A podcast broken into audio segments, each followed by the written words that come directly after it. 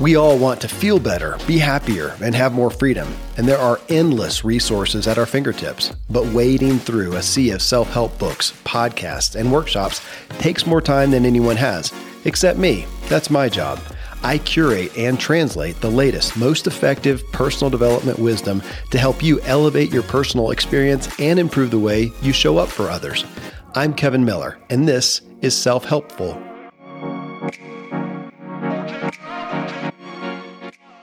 How to become driven in the areas of life that frustrate you. There are areas of your life where you feel driven. You're doing the work, you're getting the results, it feels good. And there are other areas of your life where you feel you're working hard as well, but you're not getting the results you want. And I'm talking about the areas where you aren't as interested or inspired. So many overall driven people experience this. And they go along day after day hoping they'll get a break and find success in those challenging areas like they do in the other areas.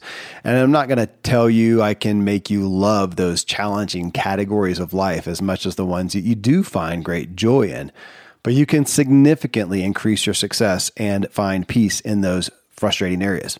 So, walk with me for a moment as I cover a primary topic from my new book, What Drives You How to Discover Your Unique Motivators and Accelerate Growth in Work and Life.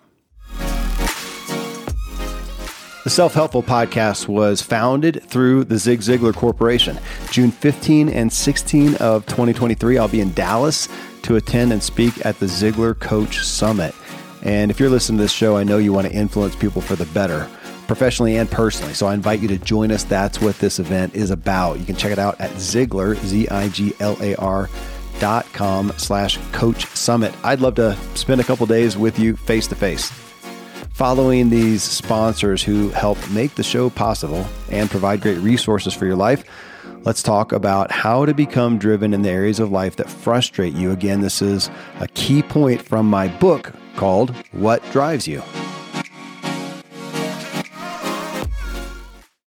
I'm a foodie and I enjoy learning about the process that brings great foods and beverages from idea to the table. And then I like tasting them and learning the nuances of what creates the most significant tastes from coffee to cheese to distilled beverages. I did a tequila tasting in Mexico and recently bourbon. Heaven Hill bottled in bond bourbon it really impressed me from the story to the taste. I grew up in Kentucky where horse racing and bourbon are famous, and I got introduced to Heaven Hill bottled in bond bourbon. It's produced by Heaven Hill Distillery, which has been and still remains family owned since 1935. And I'm impressed with the bourbon's ultra rich, smooth taste. And right on the bottle, it states that this bourbon is seven years old, which is actually three times longer than what's required to be certified as bottled in bond. I feel with beverages, the longer the prep, the better the taste. Being a bottled in bond product means it must pass a list of seven requirements that set the standard for this quality bourbon. So look for it at your local store. Heaven Hill reminds you to think wisely and drink wisely.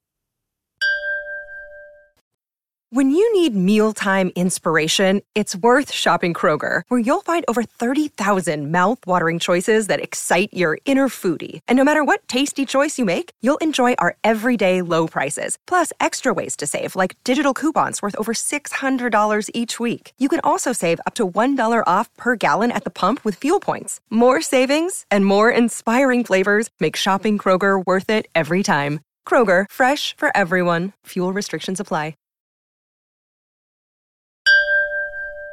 How to become driven in the areas of life that frustrate you. Again, this is a key aspect from my book called What Drives You. And again, you've got these key areas of your life that are working well. You are driven in essence. You're making progress. You're experiencing success. So you're a driven and successful person, right? Yet you have an area or two that gives you grief. It's not for lack of trying, but your motivation is lower and you'd rather just ignore these areas. And I get that. Uh, again, in my book, What Drives You, I borrow an ad lib from Zig Ziglar's Wheel of Life, and I cover these key areas. So let me list them out so you can think through those real quick. Uh, it actually starts with chapter three, and it's what drives your purpose. And this is where your faith comes in and really spirituality is a key. So think about that. Your spiritual life right now. Is it, are you kicking it, just rocking? Are you doing well? Or is it uh, a little lagging? Okay. So there's, there's point one. Two, what drives your relationships is the title of that chapter. Think about your relationships. How are they going?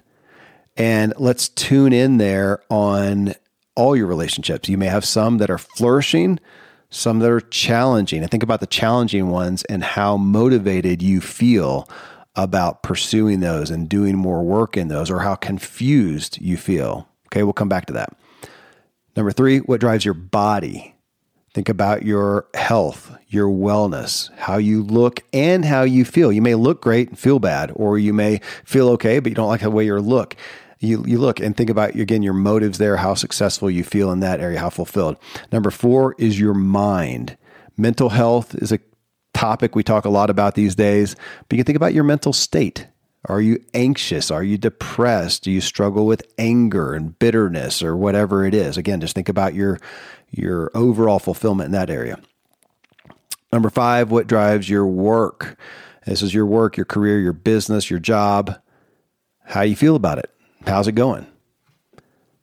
Number 6, what drives your money? Think about money, think about finances, think about possessions what you own, what you want to own, what you don't have that you may want. How do you feel about money?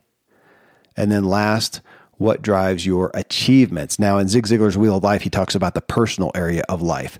Uh, but here I talk about achievements specifically. I pull that out. How do you feel about what you've achieved? How do you feel about what you have before you that you want to achieve? All right. So those are the areas that we're looking at. And again, some of those you're probably just knocking it out of the park. I mean, right now with my work, man, I feel really good about that. A lot of aspects of my mental health feel good, my body. Uh, but then let's look at a couple of them. And I'll just use myself as an example of relationships. Man, I have some that are great and some that are not so great. So I want to key in on the ones that are not so great and think about, you know, what is your motive? How do you feel about pursuing that? Uh, even to look at your mind, I would say that, man, I feel pretty good, though I do struggle with some anxiety. I, I really do. And I've really looked at meditating. That's not something I am motivated to do. You don't see some big result real quick from meditating. Uh, and yet it's one I've been dancing around for a while. You know, in work, I really love that, but I love creating. Some of the other aspects of running a business, man, I don't enjoy. And I'm going through a lot right now trying to delegate. Uh, money is my biggest Achilles heel. Man, I am not motivated by money. I'm unmotivated by money, and I've got some baggage there. And that's what we're really looking at: is what are these areas that, man, you're you know you're having success over here, but he, this is a frustrating area. What we generally find, what I generally find, the research that I did for this book, is that we often have here a hidden motive, which means something that's driving you that you're not really aware of. And let me take money, for instance. I talk about this in the book. Uh, in the book, I talk, I use a lot of stories about a lot of people, historical people, um, people in the past, and then a lot of people I've had on my show. I use my own stories a few times, and this is this is one where I do in regards to money. I mean, everybody, there's nobody who would say that you know I'm working and I, my goal is to not make any money. Nobody does that. So here I am starting businesses. And of course, I would say I wanted money. I wanted money for my family, you know, pay the mortgage and the bills and have some adventures and whatnot. And yet, what was really driving me with money? I had had some run ins with some businessmen who had some significant moral failings, some big downfalls. And I came to a point of going, my gosh, can you be a, now I was thinking as a man, because that's what I am, but can you be a businessman out there? But if you're out there and you're a woman, put it the same way. And I thought, can you do that and have high morals, high ethics, really care for people? Uh, which could have driven me to not being a business owner to be an employee, but that doesn't fit me for other reasons. I am, uh, well, that's not the point of this show. Uh, so, some other reasons. And so, I do want to do my own thing. But so here I was being a business person, entrepreneur, whatever you want to call it, and yet somewhat despising it. I wanted to prove that I was all heart and I wasn't about money or ego or fame. I was pushing, I was really fighting against those things. I have ego.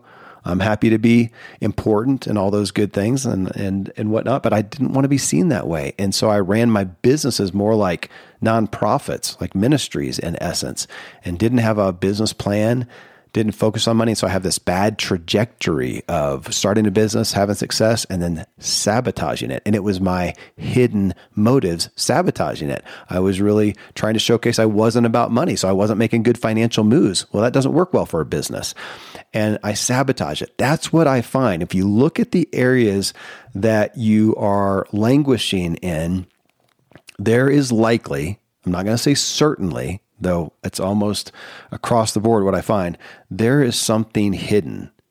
Each chapter of the book, when I go through these seven areas, I have a series, a section called The Hidden Roadblocks. You know, folks, for the record, I'm happy for you to buy my book here's a kind of a Cliff's Notes uh, here. And I'll be doing other shows like this on different aspects, but you can get a lot out of just listening to this, even if you don't buy the book. So I go through and I talk about hidden roadblocks. I'm not going to go through that now because it would make a long show. But in each area, there are hidden roadblocks, things that often grab your motives that are not authentic to you. Uh, and we want to look at the areas you're struggling in and do an audit. And in the book, I take you through five gears that make up your drive. Let me do that real quick with you eh, because this is where you're going to look. Let's take an area that you're struggling with. Let's say, for my in my case, it was money, and the five gears. Number one is what is inherent. We're talking about genetics. We're talking about nature, like nature versus nurture. This is the nature aspect. What is it in your very makeup that may give you a struggle in whatever area? For me, you know, money here. Uh, and I can look back to some of my ancestry and see some problems that they had, some errant views of money that could have been passed down, that likely were passed down. So my genetics could play a part in my hidden motive that I don't even know. I don't even understand. Why is it that I struggle with money? Well, isn't that interesting? It could be genetic. It doesn't mean that I'm stuck never liking money, but it means that's a set point that I need to deal with. All right. So for you, let's say you struggle with your health and wellness and a bad attitude towards that. Might look and see what happened behind you as much as you can. All right. So genetics. Number two, gear is what you've been exposed to. And that is your environment. Now we're to nurture. So we did nature. This is nurture. What were you exposed to? What was your upbringing like? What kind of attitude might have been pervasive around the area that you struggle in? Let's say that it was work. Did you have caregivers or parents that despise their work or they just did it for the money? Uh, or they, you know, worked three jobs valiantly to take care of everybody, but then there was no joy in it. So, how did your upbringing, your environment, possibly program you in this area. Number three, what do you authentically want? Which is a little bit of a dicey subject because we all think naturally that, oh, we know what we want. Boy, I would challenge you on that. I find a lot of people, and this is part of my story, that didn't really know what they wanted. They just accepted cultural expectations, expectations from your parents, friends, family, uh, and it could have been just expectations that you stumbled upon and, and, and agreed with, not even consciously. So, this is a time to step back and give you permission to question wait, is what you think you want really what you want? Are the, uh, are the ideas that led you to what you uniquely want, are they really yours? Are they authentic? So start with what you want for yourself. What do you really want? And try to divest yourself of expectations Number four, what motivates you? So now we're going to say, okay, if you think you know what you want, why? Answer the question why. Really ask it. You might ask that why a couple times. You think, well, I want money to pay the bills. Why? Well, because I don't want to be homeless. Is that really going to happen? Is that a real fear? Is that a real viable fear? Do you have nowhere else to go? Uh, you can do a lot of questioning around that. Again, I'm giving you a real brief context here, but we're looking for you to connect with the emotion. What do you think you want?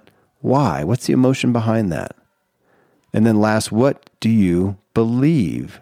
You have a set of beliefs that you're living from, and guess what? They are not facts. Neither are mine. They're mainly stories that we've agreed with, consciously or not.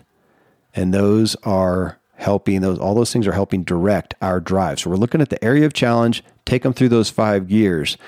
And a wrap up on this too is realizing that as we look at all the areas of our lives, the number one enemy to what is authentic to us is just the culture that we grow up in. It's just the all those things, the genetics and our environment and the things, the expectations that we think we want. And an interesting point here is that we often will have an upbringing and have some feelings around us that we embrace inauthentically or we reject inauthentically. And I find a lot of people that realize, oh my gosh, yeah, I just kind of embraced the ideas that were around me and didn't really question for myself. And I have other people go, no, man, I just totally rejected those. Well, that's not authentic to you either. That's just another reaction on the other side. They're both polarized ideas, and neither of them is authentic to you. So, what we're looking at is you looking and going, okay, let's get rid of those pressures that you may have agreed with or rejected and decide what is authentic for you. So these are the key points that will help you get to those areas of frustration and try to align. We use that word in there. Of course, it goes with drive, but align your drive.